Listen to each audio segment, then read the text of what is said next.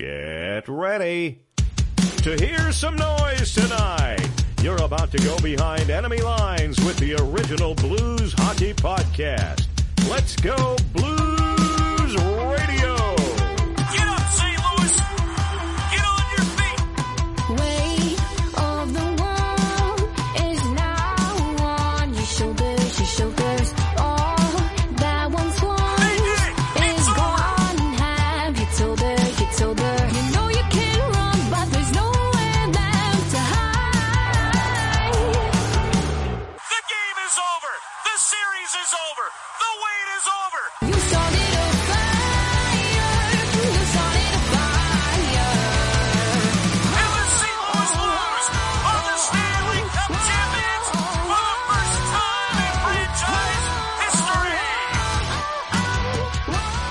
This is Let's Go Blues Radio. You're listening to Season 8, Episode 22, franchise episode number 208. I'm your host, Jeff Ponder, and I want to give a big thanks to the Wild and Free for the use of their song Fire. Uh, make sure you check them out over on YouTube or Spotify. That's the Wild and Free local band. Also, big thanks to Tom Calhoun, PAGuyTom.com, uh, the Blues PA announcer for the opening there. Make sure you check him out, PAGuyTom.com. Also, check out the Let's Go Let'sGoBlues.com shop and consider buying yourself a shirt, mug, or sticker. All proceeds always go back into the show. Also, subscribe to us on Spotify, Apple, or Google Podcasts, wherever you get your shows. You can also listen at Let'sGoBluesRadio.com. And if you're on iTunes or I guess Apple Podcasts now, please leave us that uh, five star review. That uh, that helps us a lot. Well, we don't have an email to read this week for uh, everyone's favorite segment of the summer series here, but um, for this episode, I do something a little, uh, little, little nice, a little fun. So, uh, how about it, folks? Why don't we keep the party going? So I'm thinking uh, back to October 24th, 2017. Um, why this date? Well, this day was, was kind of special for the show uh, because one of our uh, bigger hashtags we've ever had for the show uh, appeared on this one. Why not Binnington? And you, you probably you hear that now. You know, even major blues fans probably don't think anything of it, but why not Binnington was funny for so many reasons because, uh, well, you know what? It, it just we'll get to that in a second. Uh, but it did inspire the hashtag that uh, that we had long before Binnington took the crease over last season. This was part of a segment we used to do called social media fails, and we still do it from time to time, just not nearly as much. We used to have them on every episode where we just kind of take something silly that was said over social media. Maybe it was in a heat of the moment thing or uh, you know, something somebody, uh, just a silly thing somebody might have said on Facebook or Twitter or whatever about the Blues. And uh, this was one of those moments. And you know, it's it's funny. I can I can sit here and, and it just feels like this was yesterday. Almost feels like it was yesterday. Almost feels like it was yesterday. So we've got uh, one more. It's another Facebook post from the Blues. Uh, the Blues have recalled Beau Bennett from the Chicago Wolves. And Regina, or Regina if she were a town in Canada, uh, she responds with, Why not Binnington? Why would the Blues call up a third goalie? Why not? Why not Binnington? Why not? Why Binnington is the question. I, I don't. I, I don't even know why. If we needed a goalie, why would we call up Binnington? It's just such a weird. I could see if you're a big Binnington fan for a reason, posting it on their Facebook page, not on a post. But on a post about a forward being calling up, why are you posting about a goalie being called up And when and, the goalies are fine? and and not even the goalie that would get called up if there was an issue. It's, why, I, I mean, at least say why not Husso, right? I mean, right. but yeah, that that I don't I don't know. That just doesn't make any sense to me. But uh, Regina, if like come in and explain yourself. I'd be, I would, I would love to hear uh, uh, what the reasoning there was behind why not Binnington. I feel like that should be a hashtag. Hashtag why not Binnington? Not Binnington. After every move that's made, why not Binnington? I like it. Let's make it happen. All right, I'm gonna start doing it.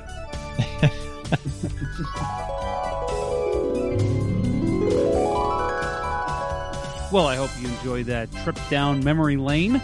Remember that uh, if you want to contribute to the Keep the Party Going segment, which is typically where I read an email from a listener about um, you know the uh, the championship, what it's meant to you, the Blues fan, your friends, your family, whoever, whatever you want to write about to us to let us know how you're celebrating this summer. Uh, radio at letsgoblues.com. Again, that is radio at letsgoblues.com. Our guest this week, well, I should say guests with an S, uh, Mark and Chris from the Vegas Hockey Podcast join me, and we're going to talk, uh, well, let's see, their name's the Vegas Hockey Podcast.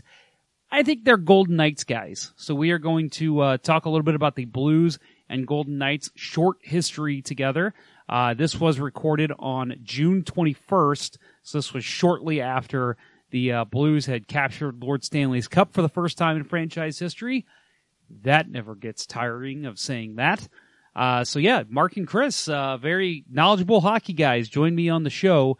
Chris, uh, living in New York, Mark in Vegas, and uh, they run a very fun podcast about the Golden Knights. Today we are talking Vegas Golden Knights. Uh, definitely not a uh, lot of history between these two teams, but uh, plenty enough for us to sit down with a couple people from the Vegas Hockey Podcast and uh, discuss Blues and Golden Knights. But before we get to those gentlemen, we will uh, we will look at the all-time record between these two teams. Six games played. The Blues actually have a 4-0 2 record, which is uh, pretty impressive considering how uh, great the Golden Knights have been to uh, start their uh, first two years in the NHL. First meeting was on October 21st, 2017. Uh, it was uh, in Vegas. It was a 3-2 overtime loss for the Blues. Magnus Paajarvi, everyone remembers him well, had his first goal of the season that year, and then uh, Brad Hunt had two assists against his former team, the St. Louis Blues, at the time. Brad Hunt has since moved on, is no longer with the Golden Knights. Uh, so uh, I, plenty of here's to talk about just in the short history between these two teams.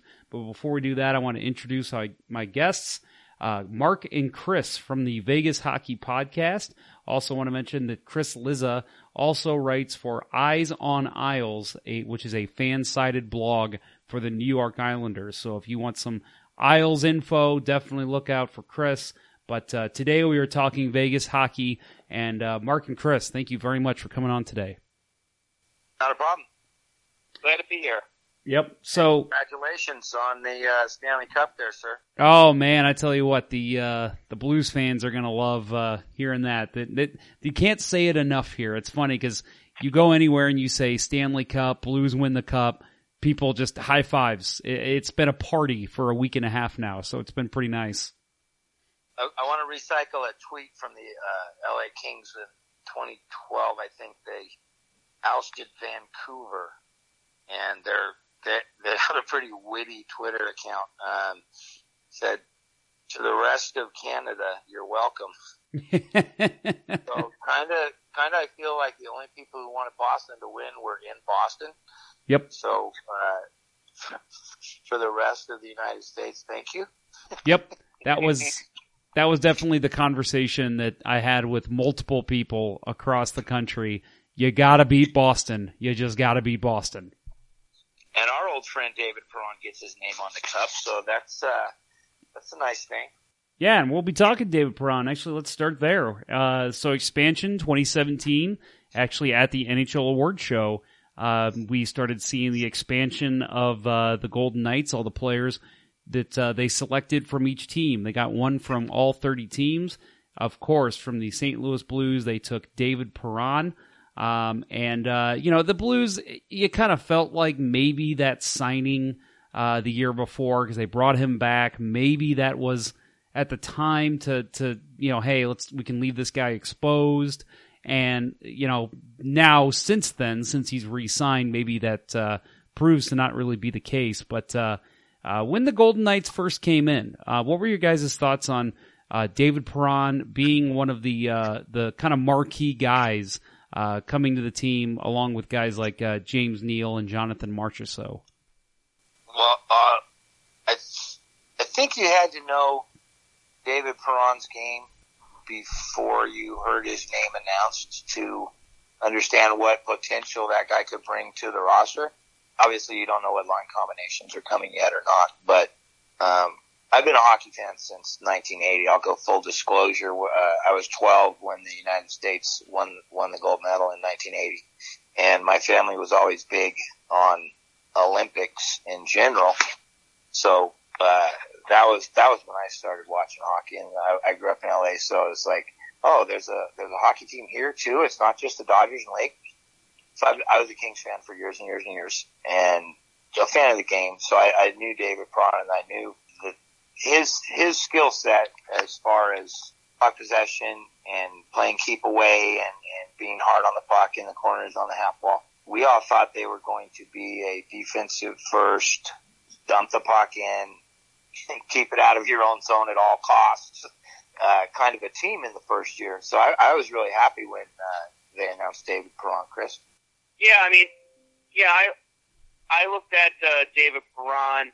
If memory serves correct, I don't think there was really uh, a, a young player on the Blues exposed list that kind of jumped out like a William Karlsson kind of player. So I, you know, David Perron was on the last year of his deal. He was the pending UFA.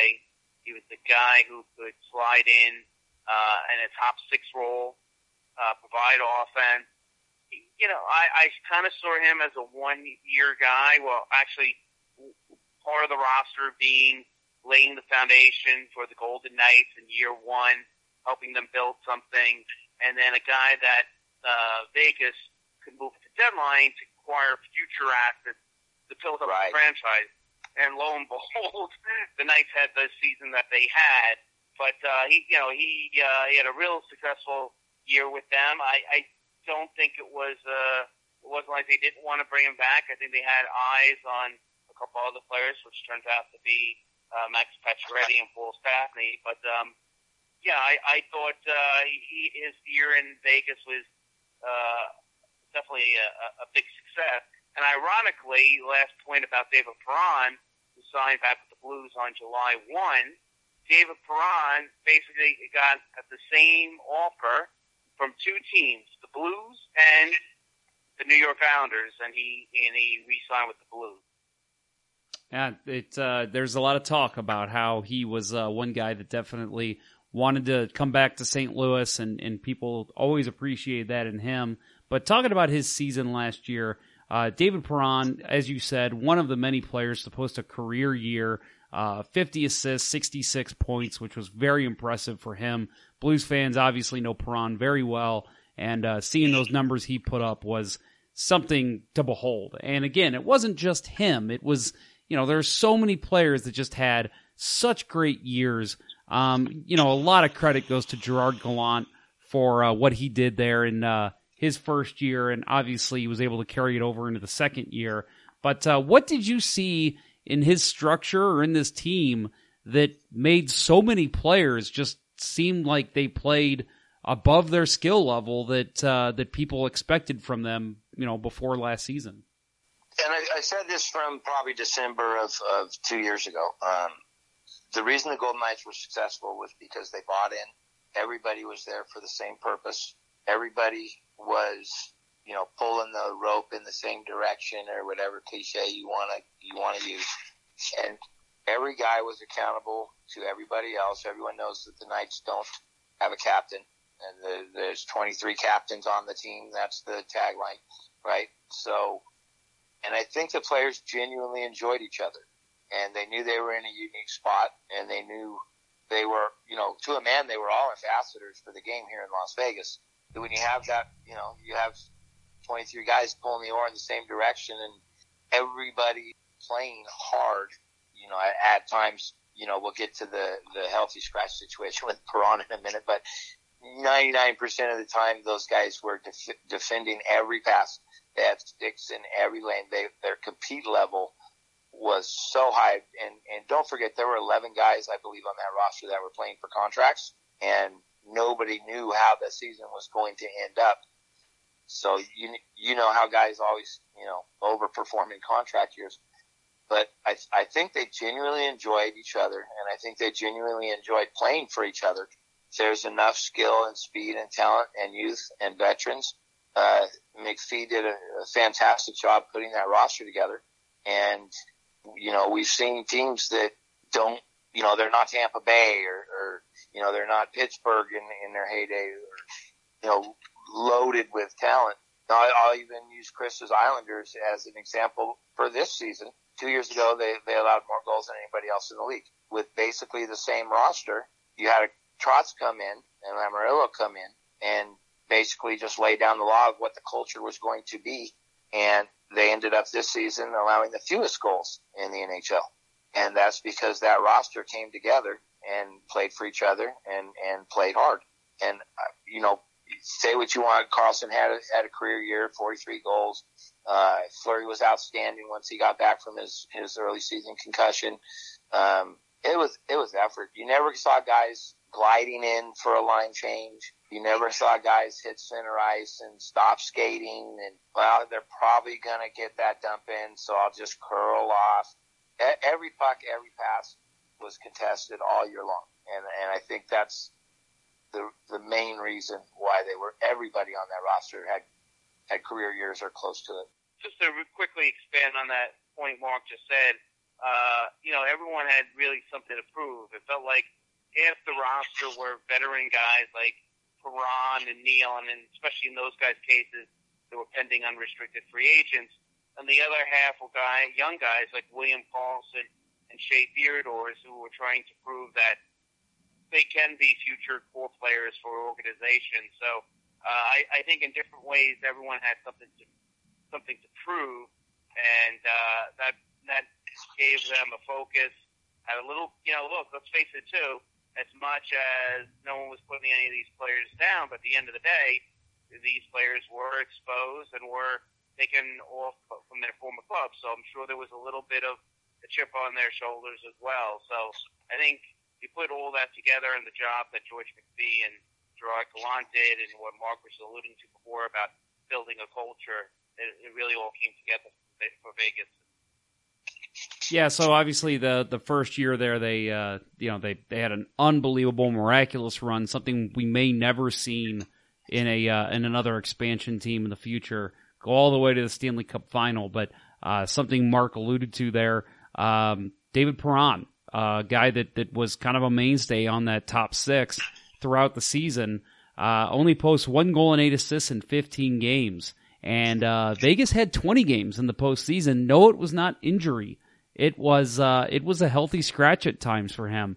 Now, Blues fans obviously know uh, what he's done in the past. That's kind of led to some some turmoil with his head coaches. Uh, even this last playoff run, there was some talk of of him possibly being a healthy scratch at some at points.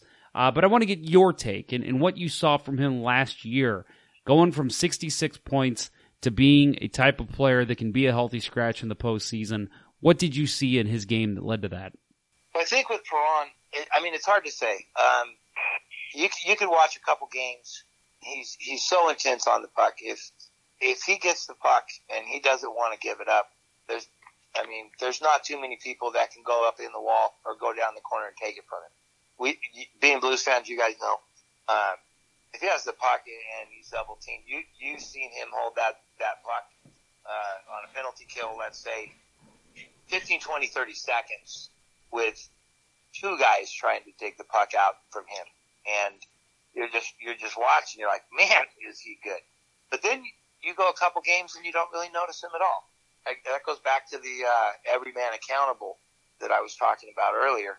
There, at, at times he can take just frustrating penalties, stick penalties, um, where if he's just moving his feet a little bit more, he would have been in better position. And Gallant made it clear early in the season that there was a game, I believe it was against the Rangers uh, in their inaugural year, first road trip, and I want to say it was Perron, and it's the third period. It's a tie ball game. He, he takes just a, one of those penalties going through center ice, and, and I believe he just flashed out, uh, really for no reason at all, and got out of the penalty box. And before he went to the bench, he took another penalty. And that was the first time Vegas saw Gerard Gallant with smoke coming out of his ears at the press conference. And uh, we're not. His, his quote was, "We're not an expansion team, and we're not going to play that way." Um, direct message to not just Perron but the whole team. And I think, and it's hard to say, maybe not in the playoffs, but later in the season, um, I think Coach Gallant might have saw some of that creeping back into his game, and I think some of it was um, wanting to move Alex Tuch up to the second line to get more speed against San Jose, and then he, he his match. I think some of it was matchups, um, specifically against San Jose. Alex Tuch had a fantastic series against San Jose, um, and wanted to get him more ice time. And you know what? Also, we don't know who's injured and who's not in the playoffs. They're they're going to say healthy scratch, even if it's something where a guy can't really go. But I, I think for the most part, it was more trying to get Alex Tuch more ice time, and think that having a favorable matchup on that second line, and a little bit of maybe lackadaisical play on Perron's part, and coach trying to send a message to the team. That's what that's what I saw. And sometimes, uh, you know, players, you know, struggle uh, at the inopportune time, and and then you know they uh, they put extra pressure on themselves, and it kind of it kind of creates more of a monster. And you know, you have to win these playoff games, these series. Every game is crucial. I mean, just to, uh, in terms of this year, uh, not David Braun, but using another, uh, you know, uh, well, in that example, you know, uh, Braun had a good, it was good this year. Uh, like you said, he was scratch, healthy scratch for Vegas. I think of a couple of years ago when Jordan Eberle with the Edmonton Oilers, when they had their uh, nice little playoff r- uh, run, um, you know, he really struggled uh, with the Oilers. And then, you know, this time around this year with the Islanders, uh, you know, uh, against especially against the Penguins, he was Mike Bossy. So, you know, sometimes, uh, sometimes uh, you go, you go through a little bit of a tough stretch at an inopportune time. And in Vegas' case, they, you know, they had uh, another pl- player to put in his place in terms of Alex Tuch. So uh, another blue that uh, former blue that came to the team is uh, the Blues traded. Uh, we talked about this in our Penguin show with Garrett Bahana. Um, the Blues traded Ryan Reaves at the draft uh, the year before the Knights came in, and he ends up playing in Pittsburgh just until uh, February 23rd when the Knights acquired him uh, from Pittsburgh in a trade. Um, and it was kind of a, an interesting trade because one, Pittsburgh was so high on him when they got him. And then when the Knights got him, it was like, whoa, we got this sandpaper guy here in Vegas now. And, uh, you know, not only that, he was a guy who seemed to contribute, uh, pretty quickly. He had two pretty big goals in the 2018 playoffs, uh, one in the Stanley Cup final. And, uh, he's kind of become a staple there in Vegas hockey. I mean, he, uh, he just kind of personifies, uh, you know, the, the grit and the determination that you see from these players in Vegas and uh, especially in that first uh, playoff run that he was with them. Uh, what has been the, the the reception like for uh, for Ryan Reaves there in Vegas? Well, Re- Reavo's a fan favorite here for sure. Uh, I, going back, um, and Chris will remember we had a conversation because uh, same trade deadline, the the Knights acquired Tomas Tatar for a first, second, and third, and we're we're we're doing our show, and and I I didn't like that trade right away because I thought you were trying to strengthen a strength, if you know what I mean. They had their their second line, you know, set at that point. Their first line was set at that point. Um, Thomas Tatar's not a third line player. I, I, Chris will remember I didn't I didn't like that trade, and then they got Ryan Reaves, and I really liked that trade because that was a you know a characteristic of the hockey team that they didn't really have. Um, George McPhee said we get a guy like Ryan Reaves because he keeps the flies off the honey, and you know exactly right. So um, really like the trade, really like the acquisition.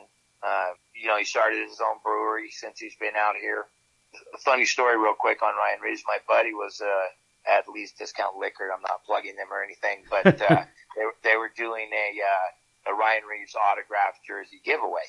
And he stopped in there and he thought, oh, well, I'll, I'll try a four pack of that, whatever. And it was, it was, it was, I think a 30 day entry, right? So guys are probably going in there buying cases of this stuff and he fills out the card and doesn't think anything about it.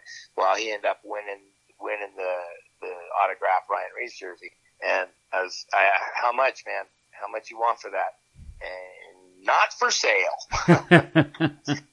So uh, he, he he went and got a frame and, and put it up in his little Vegas Golden Knights corner, and I won't be getting my hands on that jersey. But definitely, definitely Reavo's one of the the fan favorites here in Las Vegas for sure. And and I like the trade for the on the ice, off the ice. The guy just seems like a great guy when when you talk to him. He's funny. He, he's willing to engage with anybody. Uh, very personable. Um, just don't just don't throw elbows at Marchessault and Karlsson and, and anybody can get along with Reaves. That's right. Um, so I wanted to ask you guys real quick about the the brewery. The Seven Five Brewery is what it's called. Uh, Seven Five Brewing, actually. Um, Yeah. So uh, so what is that? Have, have you been there? First of all, and second of all, I mean, what's uh, what's it like? Is it uh, an enjoyable place to watch a hockey game? No, I I have not uh, been there yet. Uh, it's on the it's on the docket to do, but I just been really busy. Uh, so it's definitely something I, I need to get to get out and do, but I just haven't done that yet. So I wanted to talk to you guys uh, about uh, the Blues and obviously the matchup between the Vegas Golden Knights and these two teams. They've played a couple times here now. As I said, six games played over two seasons. Um, and uh, the Blues this year, they played them twice. And, um, or and I'm sorry, uh, they actually played them three times this year. Uh, they had two big wins against them in November, which was a 5-3 win for the Blues on November 1st, and November 16th again a 4-1 win. Um, and uh, believe it or not, in November the Blues were just 6-8 and 0. Vegas, I know they struggled a little bit out of the gate too, but uh, you know it just seemed kind of shocking that the Blues were able to pull out two victories against such a good team like the Vegas Golden Knights, and then of course again they added a win on March 25th when the Blues were making their march to the playoffs. No pun intended. Uh, three to one in that one. Uh, but it just seems like the Blues, like I said, overall record all time, 4-0 and 2. They've gained a point in every single time they've played the Vegas Golden Knights. Why does it seem like the Blues just have their number at this point? You know, I just think it's one of those things. Obviously, it's a small sample size. It's two years. Uh, I'll give you a case in point. Um, Vegas's first year, they had, you know, such an unbelievable record and did well against all the big teams.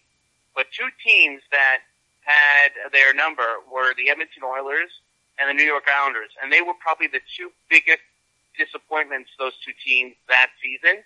And yet they had success against Vegas. And it is kind of ironic that uh, the Blues won two games from Vegas in November when they were really struggling and, and, and couldn't buy a win.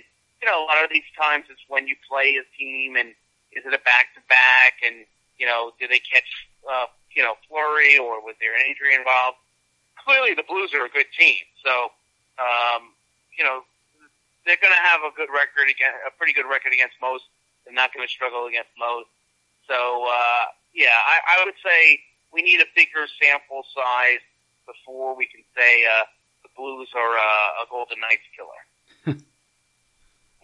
I'll agree with that.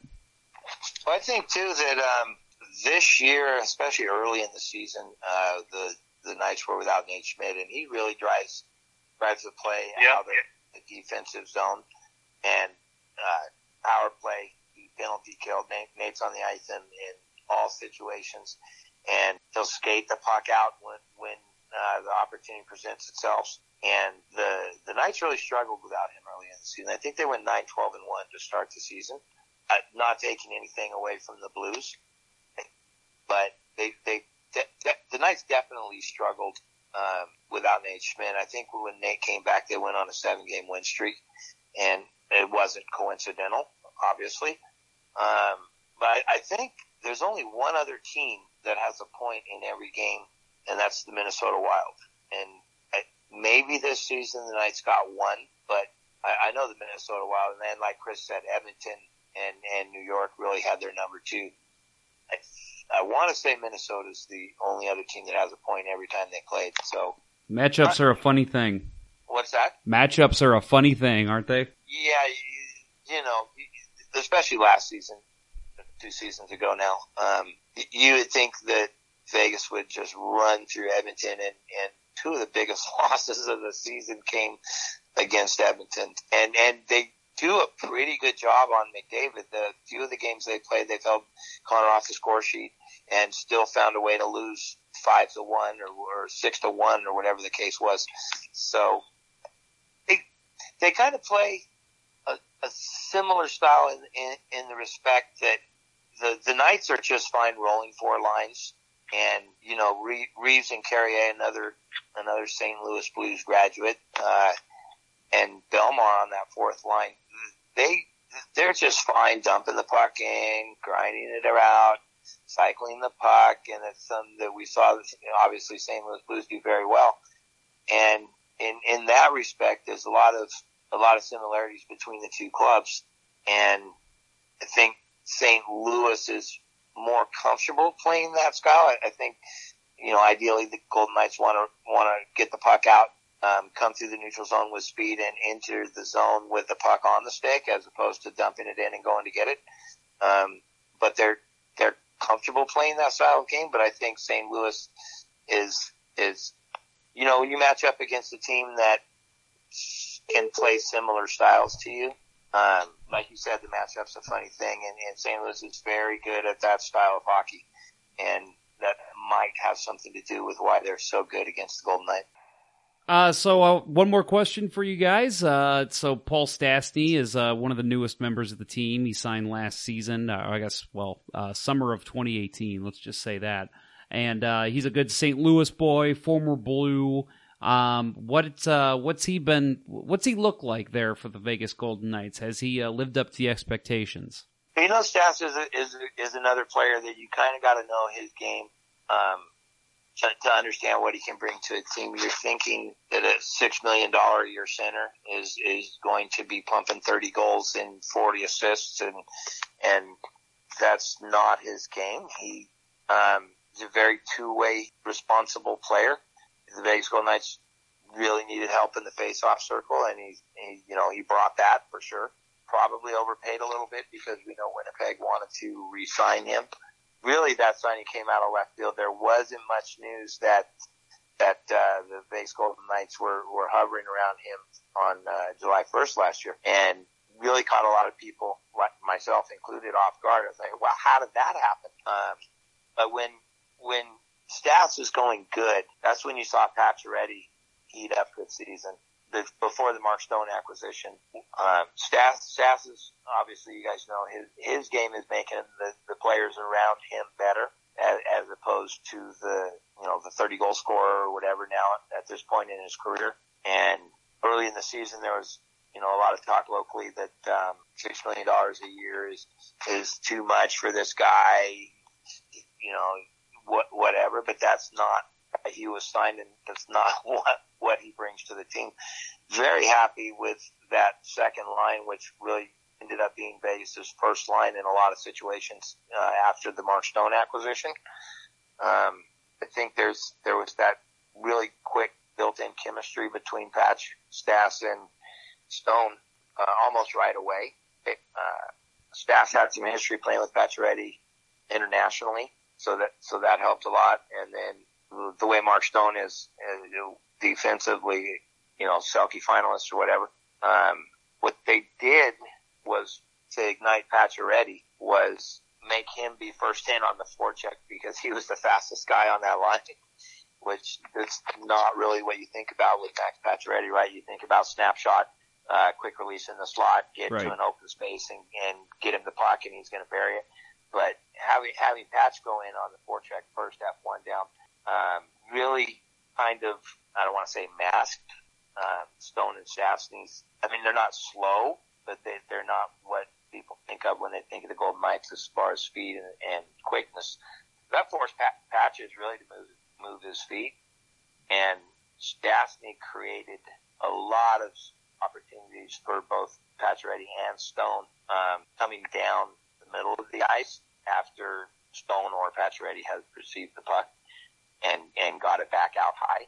so to, to understand his contribution to the Vegas Golden Knights, you, you have to right, you have to understand his game a lot like I was saying about David Perron.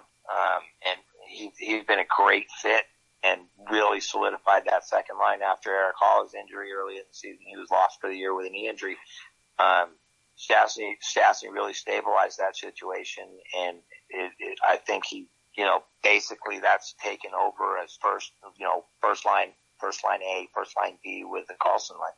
Yeah, I think as Mark was alluding to, Stastny's, you know, he's an unusual player from this standpoint as a, as a top center. He, he, he is very, he's good offensively, but his strength is clearly away from the puck, uh, both defensively, face-off guys, uh, things of that nature. So, Exactly. you know, during the, during the regular season, he's a nice, not, he's a good player for a team, but where, uh, proofs in the pudding, uh, all the little things that you need to win playoff series, that's when he, I, he really shines. Hundred Um, percent. so yeah, so that's that's where I kind of see uh, Stastny. And it was a little bit of an injury plagued season for him this past year, as he missed. Uh, he only played in 50 games in the regular season. So hopefully for him uh, next season, especially with his having that line together, uh, he can he can play uh, a full season.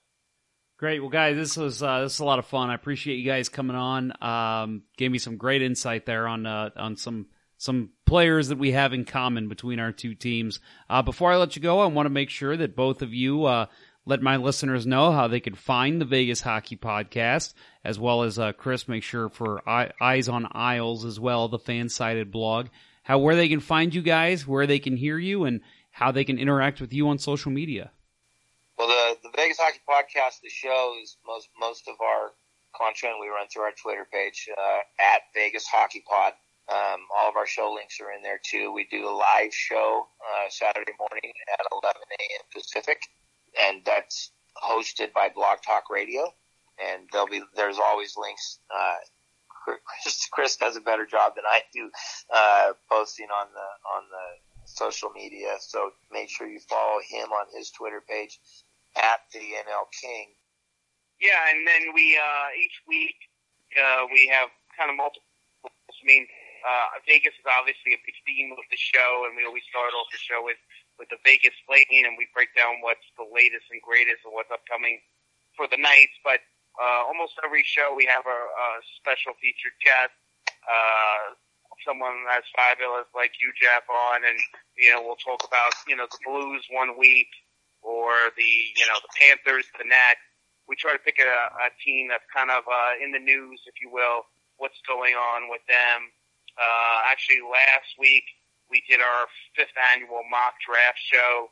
Uh, we were lucky enough to have uh, Mark Scheiger on, who covers the Blue Jackets, as well as Dan Harringen on, who covers the Tampa Bay Lightning. So we always have those kind of special shows as well. So um, know, we've been lucky to have a lot of great guests. So there's always the Knights uh, segment. There's always a featured guest segment on the team, and then me and Mark kind of go around the league as well. So uh, even though it is, uh, there's a big theme with the Vegas Hockey Podcast. Anyone just looking, uh, starving for uh, good hockey talk and being out here in New York, which, believe it or not, even though we have some a couple of major sports, all 24/7 sports stations, they never talk hockey. You know, we'll give you a good 60 to 80 minutes a week of uh, real good hockey content.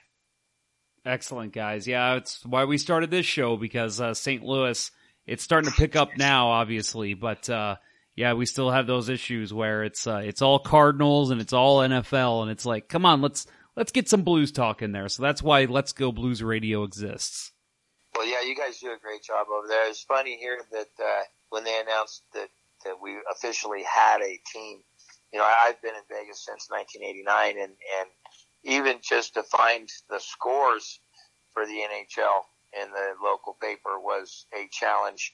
Um, literally, they if if there was a big soccer tournament and they needed space, they would kick the NHL uh, out of the paper, and then uh, as soon as uh, you know, as soon as the Vegas Golden Knights were announced as, as coming to Las Vegas officially, all, all of a sudden the, the editor at the RJ here in town was a lifelong hockey fan and, and all, all, and I'm like, dude, dude, I've been here 30 years and you haven't spoken one word about hockey. So that was kind of like the uh, impetus for, for me to start up the Vegas Hockey Podcast, not just to cover the Vegas Golden Knights, but like Chris said, uh, just to, just to put some good hockey content out into the community. And I think we've done a pretty good job with it. Awesome, and Yeah, I been- I agree. From what I've heard, you guys Yeah. do a great job. yeah, we've had some cool special shows along the way. We had former NHLer and former uh, Vegas, uh, uh, what is it, the Thunder, right? Uh, uh, Yes, sir. Malarchuk, on- put Malarchuk on. We uh, we had George McPhee on uh, right after he got the gig. Uh, so, um, uh, and you know, we've had people on from the Athletic. Uh, people cover different teams and things of that nature. So we've had a lot of interesting guests on along along the way. So we try to we try to keep it fresh, keep it unique. Try, always looking for great new guests as well as bringing bringing back uh, our old uh, reliable and, and great favorites. Um, you know, uh, like Mark Scheich comes to mind as well uh, as one. So and Dan Harrigan is another. So uh, yeah, it's like I said, uh, it's it's uh, it's a fun show. We love doing it. It seems like it each year gains a little bit more traction. So um, yeah, I can't believe this was the fifth year of the show. So That's crazy. Uh, good for you guys. You uh, like I said, I've uh, I've listened to you guys before, and the guys that is the Vegas Hockey Podcast. And if uh, you'd like to tune in, make sure you uh, find Mark and Chris. And uh, as uh, Mark said, follow Chris at the NL King and uh, Vegas Hockey Pod there on Twitter. Gentlemen, thank you very much for joining me today. Thanks for having us, Jeff. We appreciate it. Good times. yeah, yeah. Then uh, congrats once again to to Blues uh, to the Blues fans. It, it kind of I mentioned this on the show last week. Uh, it, it, it, I think it's kind of fitting that the last two Cup winners are the Capitals and Blues. I think those two franchises have so much in common as being strong teams, play big playoff contenders, really going back to the '80s, and really never, never getting that close, if you will, get in terms of oh, it's few and far between in terms of winning the cup.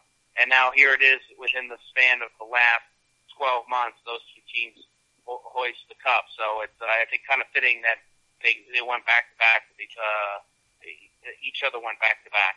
Yeah, on behalf of St. Louis, I will say uh, thank you, and uh, hopefully we see a couple more in our lifetime. Hey, real quick, uh, when we did our playoff preview show back in, in April or whenever the playoffs started, seems like forever ago, I had the Blues called as my dark horse to come out of the West, picked them in every round, and picked them against the Bruins in seven. So, uh, I'm So I'm you have who we, you're who we need to thank, huh? Well, I'll tell St. Louis to thank you for that. That's awesome. yeah, every round, every round. The first round, I was on the fence because you know rookie goalie in the playoffs, and and I figured that he's been so hot since he came up that uh, I was going to take a flyer and then pick him the rest of the way. So, congratulations to to St. Louis Nation. It's a well deserved cup. Thank you very much. We appreciate it. Well, again, a big thanks to Mark and Chris for coming on the episode. Uh, for this show, the Twitter handles, you can find us on Twitter at LGB Radio. That is the show Twitter. You can also find the hosts of this show. Kirk Price is at Kirk Price, Bill Days at Billy Blue Note, and myself, Jeff Ponder, can be found at J Ponder94. Our next show will be this upcoming Monday, September 2nd. Uh, Dan Rice from thehockeywriters.com. He has been a long time Devils reporter. Uh, he's in the media. He's a friend of mine that I made years and years ago. Wanted to try and get it to where we were going to be in the same place doing this interview, but unfortunately that just didn't work out. I couldn't make it to New Jersey for my job uh, in the time that I wanted to have this interview post. So, uh, but still, we will have Dan on next week on Monday, September 2nd. So make sure you tune in for that one. Well, that will conclude this episode. I want to thank you all for listening. And until next time, everyone, let's go blues. Play Gloria. Thanks for listening to the Hockey Show Blues Report of the Week. Have a great day.